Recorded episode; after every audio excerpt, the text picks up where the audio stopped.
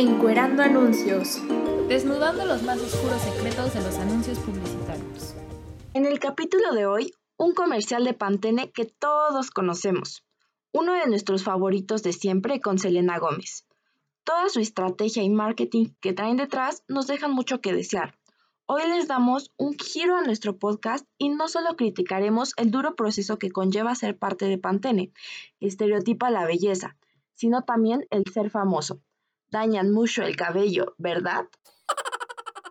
Claro que sí, pero más dañado que su cabello, su dañado sentido de la humanidad. ¿O no, chicas?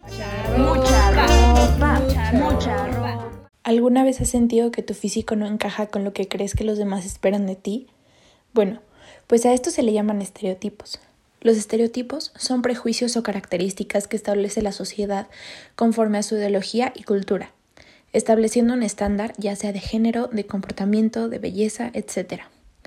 Los estereotipos de belleza son varias características de un objeto, animal o persona, a las que la sociedad somete a un juicio definiendo como estético o antiestético. Es decir, que la sociedad acepta o rechaza lo que es bueno o malo según su criterio, gusto, cultura y razonamiento. Sin embargo, cada persona construye un ideal de belleza, ya que ésta se experimenta y no es necesariamente estética y armónica, sino cambiante. Bello puede serlo todo, lo extravagante, lo inusual, y depende de cada persona que lo contempla. ¿Cuántas veces no nos hemos sentido mal por no parecernos a esa gran modelo que vemos en Instagram? A veces, esto puede llegar a ser muy peligroso, resultando en desórdenes alimenticios como bullying y depresión, operaciones, etc. Muchas veces, al cumplir estos estereotipos de comportamiento, los dichos influencers tienen que seguir ciertas conductas y poner en juego su privacidad para alimentar la necesidad y sed de la gente de ver chisme y drama. Muchas veces, no conformándonos con esto, estos influencers reciben comentarios dolorosos e hirientes. Debemos de pensar que aunque tú te escondas detrás de una pantalla en comentarios de odio y amor, siempre habrá otra persona detrás de la pantalla, y nuestras palabras tendrán el mismo peso siempre, y serán igual de poderosas. Eso es muy interesante, Sam. Y es que la importancia que tienen las redes sociales hoy en día es impresionante. Ja, ya soné como mamá. Pero es que es cierto, y creo que nos falta analizarlo un poco, porque a final de cuentas invertimos muchísimo tiempo en ellas. Hablemos de Instagram, que en su descripción dice que es una forma fácil, divertida y creativa de capturar, editar y compartir fotos, videos y mensajes con amigos y familia. Y es que me parece muy curioso cómo cuando conoces a alguien y lo ves en redes sociales pueden pasar varias cosas. Uno, conoces más de la persona y lo que le gusta. O dos, te das cuenta que la primera impresión que obtuviste de esa persona es completamente diferente a lo que publica en su perfil de Instagram. ¿No les ha pasado? De seguro que sí. Y es que lo que subimos en nuestro perfil depende de nosotros, de la imagen que nosotros queramos dar a los demás. Y eso es algo que creo que deberíamos de tener más en cuenta cuando interactuamos con otros perfiles para conocer personas, porque la persona que ves en las fotos pueden o no ser la apariencia fiel de la persona con la que estás chateando. Por otro lado, ya no solo sigues a tus amigos en Instagram, ahora nos metemos a nuestro feed para enterarnos de lo que está pasando en el mundo, para seguir las noticias de nuestras celebridades favoritas y también para interactuar con influencers que nos muestran lo más divertido y glamuroso de su día a día. Y justo esta tendencia que tienen los influencers de enseñarnos todo lo que hacen y demostrarnos lo más asteric de sus vidas es lo mismo que nosotros llegamos a hacer. Qué típico de que en las fiestas o salidas con amigas nadie puede darle una mordida a su cupcake porque primero tienes que tomar una foto de lo que te vas a comer. Y lo mismo aplica en las fiestas. Pero ¿vale la pena hacerlo todo el tiempo? Deberíamos empezar a cuestionarnos el por qué tomamos las fotos y videos que subimos. ¿Es por gusto o diversión propia? ¿O es para los demás? Y si es para los demás, ¿qué esperamos de eso? ¿Establecer la forma en la que queremos ser vistos? En ese caso, tendríamos que recordar que nuestro perfil de Instagram no será de mucha ayuda cuando las interacciones sean presenciales. Nuestro tiempo es valioso y las experiencias que tenemos son las que más nos enriquecen como personas. Y si bien es cierto que las fotos y videos nos dan algo más tangible para recordarlo, considero más importante vivir las cosas, a grabar miles de historias para que personas que probablemente solo pasen rápido por ellas. El ser famoso puede ser el sueño de muchas personas, sin embargo, la realidad es otra, debido a que ellos se exponen a muchas cosas, ya que significa que estas personas viven de llamar la atención, de vivir el límite, de dar opiniones y de hacer cosas que otras personas no harían. Los influencers y o artistas tienen que pensar diario nuevas formas de superarse, nuevos métodos de ir más allá y de seguir mayores niveles de audiencia. Es lo mismo que les pasa a las cadenas de televisión, que viven por y para conseguir que haya personas que las vean. Por otro lado, toda la atención que tiene y el tener que fingir que todo va bien con sus vidas ha provocado que un gran índice de artistas han decidido acabar con su vida por propia voluntad, debido a las fuertes depresiones por las que pasan. Son personas que tienen una estima en algunos casos baja y que necesitan que haya otros individuos que les den su apoyo, que le sigan y que le aplaudan.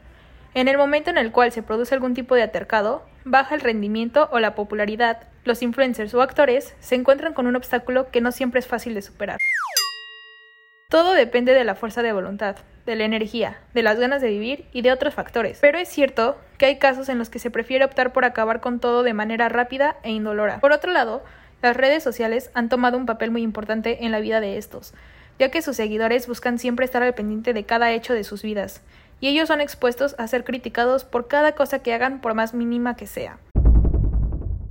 Habrá gente a la que le guste, habrá gente a la que no, y esto genera un punto de quiebre en el actor. Las redes sociales y los estereotipos hoy en día son muy duros con las personas, que si la actriz ya subió una foto y se le sale un gordito, o que si el actor ya tiene una nueva novia, Chavos, estamos todo el tiempo juzgando y juzgándonos de una forma muy ruda. Debemos tomar las cosas con más tranquilidad y más que nada disfrutar la vida. Y bien diría mi tía, vive y deja vivir. También, un artista o influencer debe tener mucho cuidado con lo que dice y quiere dar a entender al mundo. ¿Por qué creen que en estos últimos meses han salido a la luz muchas actrices mostrando que sus cuerpos reales o sus inseguridades? Esto es porque existen hombres y mujeres que se sienten mal con sus cuerpos, porque no son como lo que ven en las redes sociales, y esto ha causado una gran tasa de trastornos alimenticios en niños y adultos. Nada es como lo ves. Absolutamente nadie es feliz 24/7. Está bien comerte un pedazo de pizza o una hamburguesa. No todo es lechuga y pesas. Hay que crear conciencia de todo esto y si conoces a alguien, brinde su ayuda y busquen a un profesional. Y todo esto no lo hablo desde un punto científico, también lo hablo desde un punto personal, ya que desde siempre he sido una persona que hace ejercicio, pero la verdad nunca había tenido un big con la comida. Pero como todos en cuarentena, creyendo que no duraría tanto tiempo, nunca cuidé lo que había comido. Entonces me di cuenta de que había subido de peso y ya no me gustaba cómo me veía, por lo que me obsesioné muchísimo con la comida. Ya no podía ver un pedazo de pizza de la misma forma, sin contar las calorías que estaba consumiendo con un pensamiento de culpa o haciendo 100 horas de ejercicio con tal de quemar todo lo que había comido. Por lo que desarrollé un TCA. Y si no sabes qué es un TCA, es un trastorno de conducta alimentaria. Y no es sano vivir de esa forma, tener una relación tan mala con la comida y con tu cuerpo. Así que tú que nos escuchas, si te encuentras en esta situación, busca ayuda. Por eso no te llevará a nada bueno. Y si puedes, confía en ti. Diría Bárbara de Regil. Sonríe y ámate como eres. Muy bien, después de, lo que nos explicó Chris, creo que ya nos ha quedado bastante claro lo difícil que es ser famoso y también pues todas las problemáticas que puede llegar a tener pues el expresar tus ideas en plataformas como Instagram y así, porque se pueden llegar a malinterpretar o pueden llegar a dar un mensaje no correcto. Sin embargo, me parece importante decir que a pesar de que muchas veces las personas que la ríen sean los famosos, no nos damos cuenta de que la mayoría de las veces como tal ellos no son los que tienen la culpa, sino la franquicia o la empresa para la que trabajan. Un ejemplo claro de esto sería Disney, que es una de las empresas más grandes del mundo y que tiene miles de franquicias y parques por todo el mundo.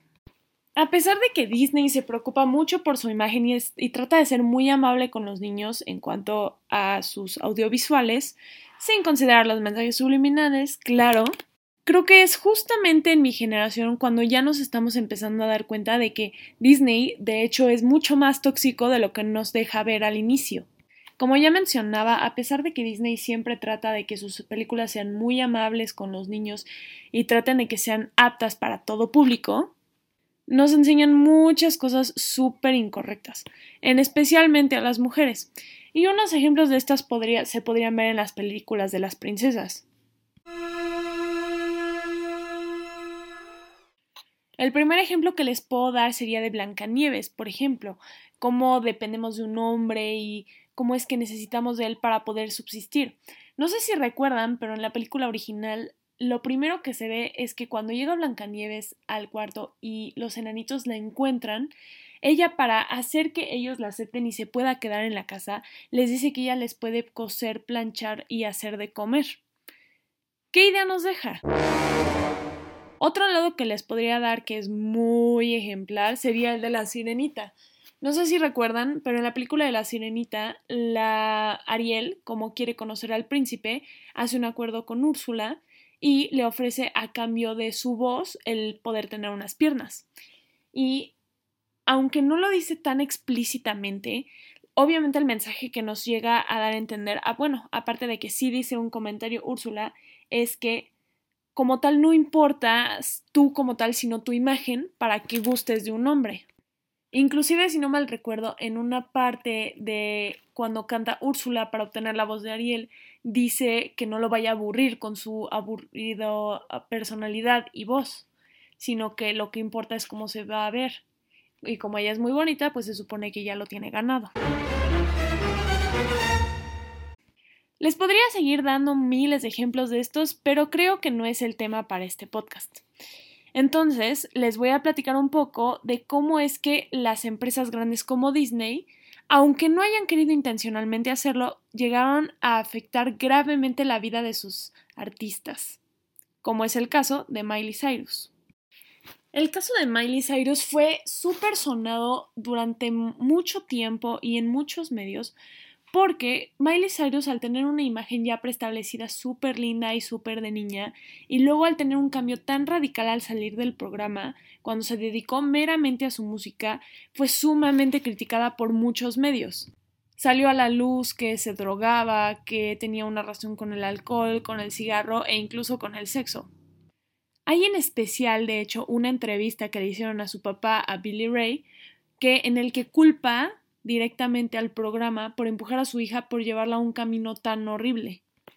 Como nos explica no solamente Billy Ray, sino Miley Cyrus, al parecer lo que hace Disney es demasiada presión para un niño, pues el tener que equilibrar tu trabajo escolar y académico con tu vida personal y el trabajo, que sería la actuación, es demasiado para una persona menor que de hecho fue una de las razones principales por las cuales Miley decidió terminar su programa, porque no podía con tanto estrés y tanto trabajo. Además, perdón, de que era una de las personas peor pagadas de su programa.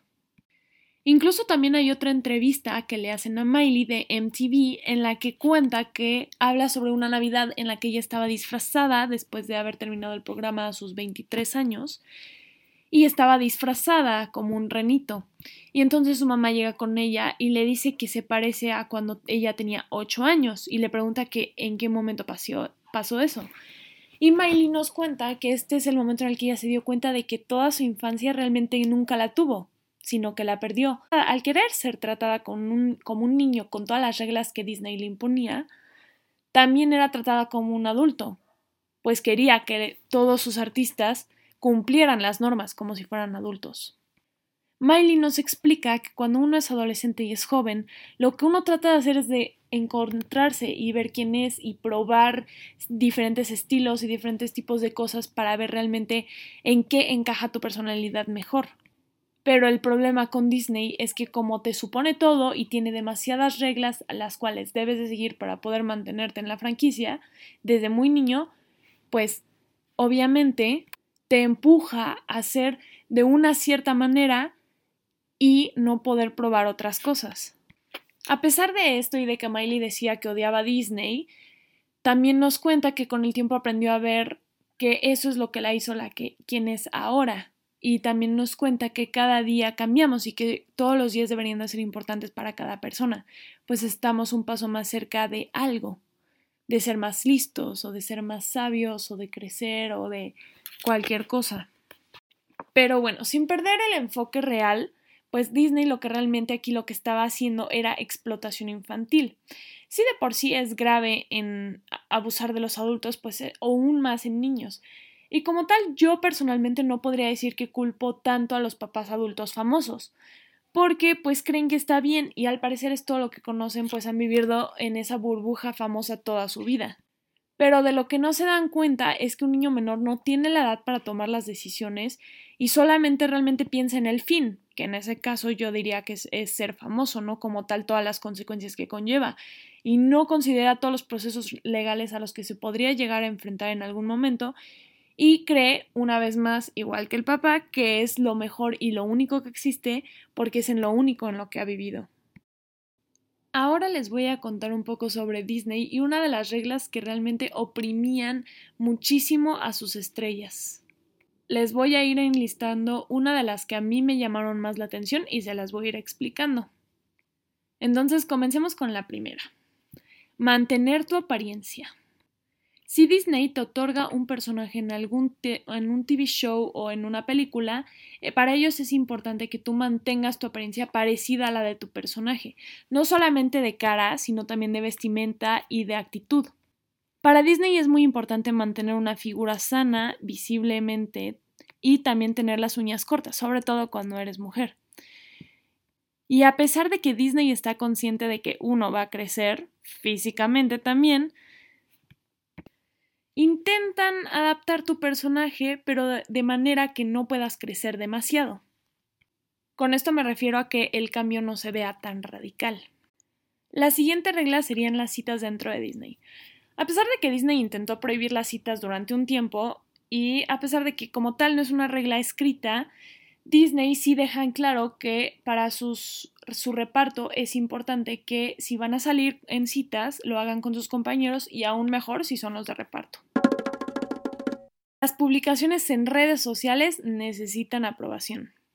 Además de que Disney teme porque sus artistas vayan a dar spoilers sobre películas o nuevos proyectos en los que puedan estar trabajando, también es muy claro Disney en que quiere tratar de alejarse lo más posible de polémicas.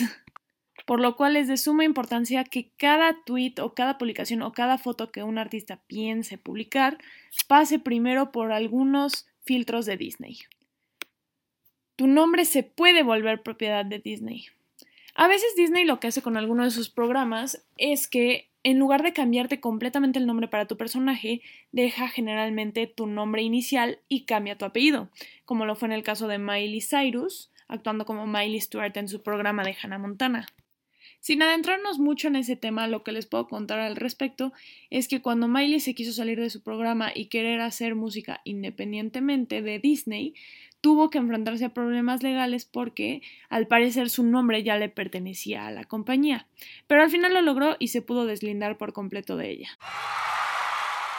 Mantener las letras de las canciones aptas para todos.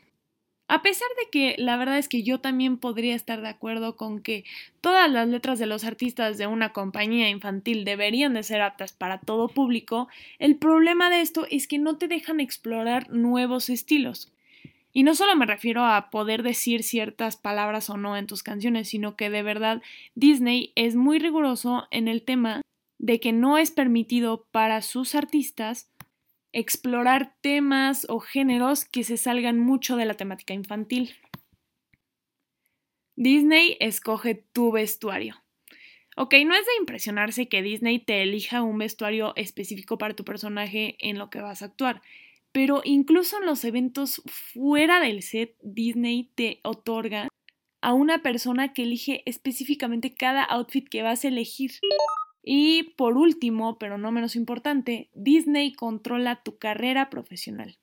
Mientras que tú estás trabajando para la compañía o estás haciendo algún proyecto que tenga que ver con ellos, no puedes hacer otra cosa. Si eres un artista que de verdad tienes demasiada demanda, hay cierta manera de que Disney pueda aprobarte que trabajes con otras compañías. Pero el tema es que para que tú puedas trabajar para otra compañía o para otro proyecto, ese proyecto siempre tiene que pasar y ser aprobada por Disney. Y así yo les podría seguir diciendo muchas de las miles de reglas que tiene Disney, como el no fumar o mantener tu voz juvenil, pero creo que no son necesarias como tal explicárselas. Ya nos ha quedado claro que para las empresas como tal lo más importante es ganar dinero y como tal nunca se interesan en el fin. No solo los mensajes subliminales, los dobles sentidos los tenemos a la vuelta de la esquina, y así como se, se, mencionó, todos debemos de tener cuidado con lo que publicamos en las redes. Y no solamente nosotros, ya nos hemos dado cuenta de que también para los famosos es algo importante. Y tal vez todos en algún momento quisimos ser famosos, ya sea a través del deporte o de la música o de la actuación, pero creo que nunca nos hemos dado cuenta de también el gran trabajo que es e implica ser alguien en un foco de atención tan importante como lo es ser famoso. Así que bueno, eso es todo por hoy en este su podcast favorito, Encuerando Anuncios. Nos vemos a la próxima. Encuerando Anuncios. Desnudando los más oscuros secretos de los anuncios publicitarios.